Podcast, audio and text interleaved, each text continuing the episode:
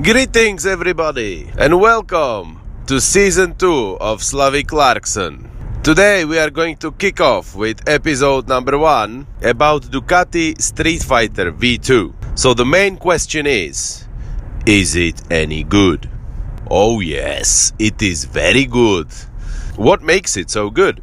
Well, despite the fact that apparently it's just a Panigale V2 with straight bars, it feels kind of identical to the V4. It carries on all the good and positive things of the V4, which is extremely comfortable riding position, plenty of space combined with the V2 engine. That just makes it extremely good road motorcycle, which allows you to actually enjoy the motorcycle more. So, unlike the crazy V4, this is kind of more down to earth. But don't be fooled, it's still a 155 horsepower engine, so it's not slow or uh, boring in any way. Uh, it's just that it's much more usable uh, than the V4 because the V4 is just absolutely mental we might as well go into details about the engine. So it's the Super Quadro V2 that's in Panigale. is 100 well, it's 955 cc, and they just uh, basically carried that over. Uh, so it's got 155 horsepower at 11,000 RPM and 101 newton meters at around 9,000 RPM. Just looking at, the, at, those numbers kind of gives you the, an idea of uh, uh what the engine feels like on the road, and uh, and that is that it's very tuned for power up top, and it likes to be revved out. So if you want to uh, experience the thrill of speed and uh, the acceleration, you have to rev it out. Brakes, yeah, they are good. They are the uh, monocaliper M4 dot 32 whatever Brembos. They are strong. They give you enough feel some people complain about them that they are not like the best that Ducati should put better brakes but I don't know unless you are extremely capable of, of exploiting the front brake on the road I honestly doubt that you will ever feel they are inadequate. No complaints there. Obviously, it has got a corner ABS system, but as I say, the brakes are so strong that you don't ever feel that there's ABS on them. So on the road, they work absolutely brilliantly. Unfortunately, I haven't tried the Street Fighter on the track yet, hopefully. so I can't comment on the performance of the brakes on the track, but on the road, they are absolutely perfect. There's nothing wrong with them. There's also a radial pump. The whole setup is, is done very well. The suspension is also very good has to be said, most of my test run was on fairly smooth tarmac. I haven't properly tried it on very broken road, but I have driven through some rough patches around town and suspension was absolutely fine. It's comfortable, it's reasonably precise. It's also another trait that it carries over from the V4, so the whole bike has this poise to it. So, like, where you point it, there it goes. It feels extremely flickable and direct. It's just a hoot to ride. It's really, really fun bike to ride. Uh, so suspension wise, yeah, no complaints there. Uh, it's got so it's got Showa forks up front. Uh, this is the BPF 43 for the geeks of you, and it's got Sachs unit at the back, both completely adjustable. Just like my advice would be, don't fucking touch it. Like don't play with the knobs don't unless you really know what you're doing just leave it alone because yeah it, it just works very fine. It, it, works very well on the road. So it's comfortable precise gives enough feedback. Why why fuck with it? These were all good points of the street fighter. Now let's have a look at some that are not so good and frankly kind of disappointed me a bit well, the first one is sound. I am a fan of V twins, and I do like the way they sound. I just don't like the sound of this specific V twin. So, first of all, it's very loud. It's unnecessarily loud, and I do enjoy good sound, but this is just loud. But to give you an example of what I mean is, you know, imagine a powerful but cheap stereo. It's kind of like that. It's very noisy but the clarity of sound and the details are muddy. It's not really interesting sound. On the other hand, if you have like a high end top spec uh, hi-fi system, even on low volume, you can hear all the little details of the music. And this is what I'm missing here. My advice to Ducati would be don't make it so so noisy. Just there's no need. It's just obnoxious. Make the bike slightly more quiet and tune the exhaust so we can actually appreciate the sound a bit more. So the sound is a bit fuller. It's very hard to express exactly what I mean. I, you, you would have to hear it for yourself. But it's, it's not a big thing. It's not that it sounds unpleasant. It's just that I expected a lot. Has to be said, my expectations for this bike were very high because as you know, I really like the V4. I thought, you know, this might be it because first of all, it's much cheaper than the V4 and it looks exactly the same apart from the exhaust. It's just identical bike. It looks great.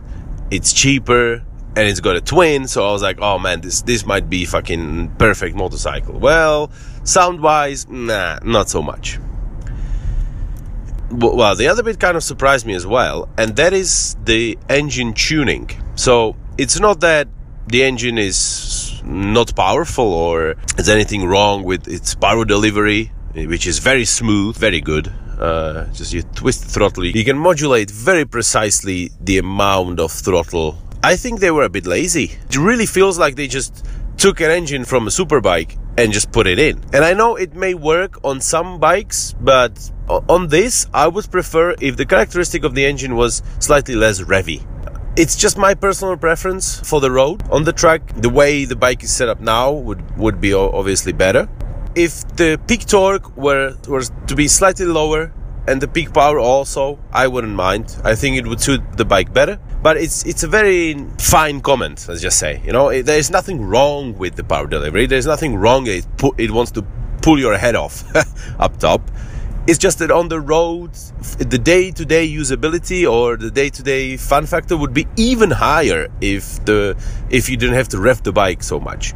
And the other thing is, you can definitely feel the software holding you up, reducing the power in certain gears. So if you go second gear, full power, even like all the way up the rev range, and then like you change the third gear, there is such a surge in power. Like there's so much more power suddenly that you can definitely feel that it was tuned so that in second gear it doesn't give you all power, which is probably very good. It's just that you can feel the difference. It's not unpleasant, it's not crudely done, it's just an odd sensation but uh, after a while I got used to it, so it wa- it wasn't a big issue. It's just that I noticed that. All these comments are kind of victims of, of modern motorbikes because they are so full of technology and they are so powerful. This is what we end up with. Back in the day, I wouldn't ride it the same way I did today because I wouldn't have had any assists. So I wouldn't dare to twist the throttle all the way you know, just to see what happens. And that's kind of a nice thing and also a bad thing. It's just the way the whole industry is developing nowadays, so we just have to take that. What it does create is a very stress free experience. So you can ride the Street Fighter V2 all day long. I promise you. Like this this would be brilliant weekend motorcycle. Like if you want to go for trips, on the weekends they are not too long uh, and they are not on a motorway this would be ideal. Honestly like twisty roads it is so comfortable. And on i didn't want to give the bike back. I was like oh man just let, let me ride a bit more please. This is so nice uh, please come on. Yeah but uh, yeah they, they didn't budge after a while you kind of gel with it. it it's one of those bikes that takes a while to uh, fully appreciate how good it is. Because at the beginning I was a bit meh, but then as I rode it harder and harder and everything just clicked into place and apart from the engine noise really like well, the engine sound there was nothing that really bothered me. Oh yeah there is uh, one more thing i would like to say. That is uh, the screen. Well as you know i have a very specific opinion on screens on motorcycles, and this has exactly the same screen as the V4, which is okay. Uh, it's clear, it's easy to read because Ducati didn't follow all the bullshit and just It's a simple black and white readout. It has a very uh, utilitarian race feel to it. But again, same problem as on the V4. It's too fucking small. Please, please, everybody, have a look at what the Germans are doing.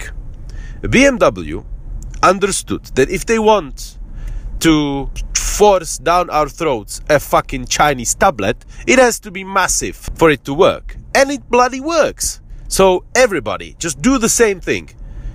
You know, you don't have to have the same uh, fancy graphics. I don't care about that. But just make it big so it's easy to read. Please. Okay? If you want to go down this road of stupid tablets. Like, honestly, just give me an analog rev counter for fuck's sake. Ah! Alright, there was uh, the last rant on the on screens. Um, the overall quality of the Street Fighter V2 is very high. So you feel like you are on an expensive motorcycle, which you are. So it is expensive. Uh, but that's problem with all the Ducatis. But at least you feel like you are sitting on an expensive bike. So the gearbox is a typical six-speed uh, with a quick shifter, which works absolutely brilliantly. Honestly, I barely use the clutch. However, when I did use the clutch, uh, I noticed the same thing that I noticed on the S1000 XR. When you press the clutch and you put the gear in, you can feel like kind of a pressure wave in the clutch lever. It feels unnatural. You can definitely sense there is a quick shifter or, or there is something in the way or th- there is something happening that's normally not happening on, on a normal motorbike. It's a bit unnerving, but as I say, you don't really have to use the clutch at all. So uh, it, the, the, the quick shifter works fine, even at medium speeds. Well, even at low speeds actually. Yeah, it kind of brings me neatly to how low is a low speed. So obviously it's a typical question for a V-twin. Well, how much do you have to rev it? So if you keep it about 3000 RPM, no problems. Obviously, it's got the specific twin vibrations, but if you complain about them, why would you buy a twin or why would you want to ride a twin? It's why you want a twin. So, also, one of the things that kind of distinguishes immediately the bike from the V4. The V4 is much smoother. This is the vibrations are all, are all controlled, but they're there, so you know you're on a twin. Uh, this kind of brings me neatly to the last positive thing that I want to say, uh, and it might be a bit controversial, but I'll say it. This is actually, I think, a better road motorcycle than the V4. And the main reason for that is that it's safer. And there are two reasons why I think it's a better road bike than the V4. First of all, uh, I kind of hinted it at the beginning, it is much more usable on the Street Fighter V2, you can hang on to open throttle for seconds at a time. You cannot do that on the V4. There is no way unless you're on the racetrack. And I have my doubts about the racetrack as well. That bike is just so overpowered and so crazy. It, it has a different kind of appeal, but I hate to say it, I, and I hate to admit it, but on the road the v2 is definitely more fun because you are just you can squeeze it out. You can really like hang on the open throttle and bam another gear in and bam another gear in and and you're not doing like 200 million miles an hour. And the second one which is kind of linked to it is that it's much safer. And to explain what i mean by that is on any machine or any vehicle there's always this fight between the attractive force well well the force that pulls you forward and the drag force that kind of wants to stop you is generated by air there are other forces at play, but let's forget about them for the moment. On a naked, the drag force is much much higher than on a sports bike because your frontal area is bigger. And by a simple thought experiment, let's well, for the sake of argument, let's just say that the Street Fighter V4 and the Street Fighter V2 are identical motorcycles. They look exactly the same. And Ducati says, yeah, well, the V2 is based on the Panigale V2 and it's different, blah, blah, different chassis, bullshit, bullshit. It feels exactly the same. So I'm going to say they are the same. So if you have two exactly the same bikes and exa- exactly the same rider, so it's fair to say that there is the same frontal area, but you have much less power. The speed at which you will reach certain kind of equi- uh, equilibrium between the force that wants to pull you forwards and the drag force, obviously, equ- is lower. On the V2, on the Street Fighter V2, you will reach this natural, well, kind of natural equilibrium about 175, 180 kilometers an hour, which in miles is around 105 or 110 miles an hour, let's just say, okay? Uh, if you want to go above, and believe me, this bike will, you have to kind of huddle yourself up. You have to lower your frontal area, consciously hold the throttle open for a long period of time, well, longer period of time. So what I'm talking about is kind of the speed when you're not looking at the speedo, the speed you kind of feel comfortable or natural at, as, as a top speed before the wind and everything gets really annoying. So on the V2, it's roughly around 110 miles an hour. On the V4, I did about 130 miles an hour and I was still nowhere near that point. So the V4 is so much quicker, so much more quicker that it's that much more dangerous.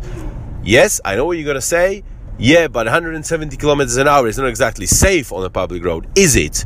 Well, it's not, but it's safe. It's definitely safer than doing well above 200 kilometers an hour. Yeah, by this rationale, we'll be all riding fucking 50cc scooters doing about 40 kilometers an hour, but you know, let's uh, let's just take it uh, with a pinch of salt. Uh, okay, it's uh, it's a stupid comparison. To sum it up, if you want to ride predominantly on the road with an occasional visit to a racetrack, I would get the V2 over the over the V4 any day of the week. And I do mean it. However, if you intend to ride mostly on track and just sometimes on the road, and here I would emphasize sometimes uh, for your own sake, for your own safety, I would get the V4. Simple as that. Thank you for tuning in and see you later.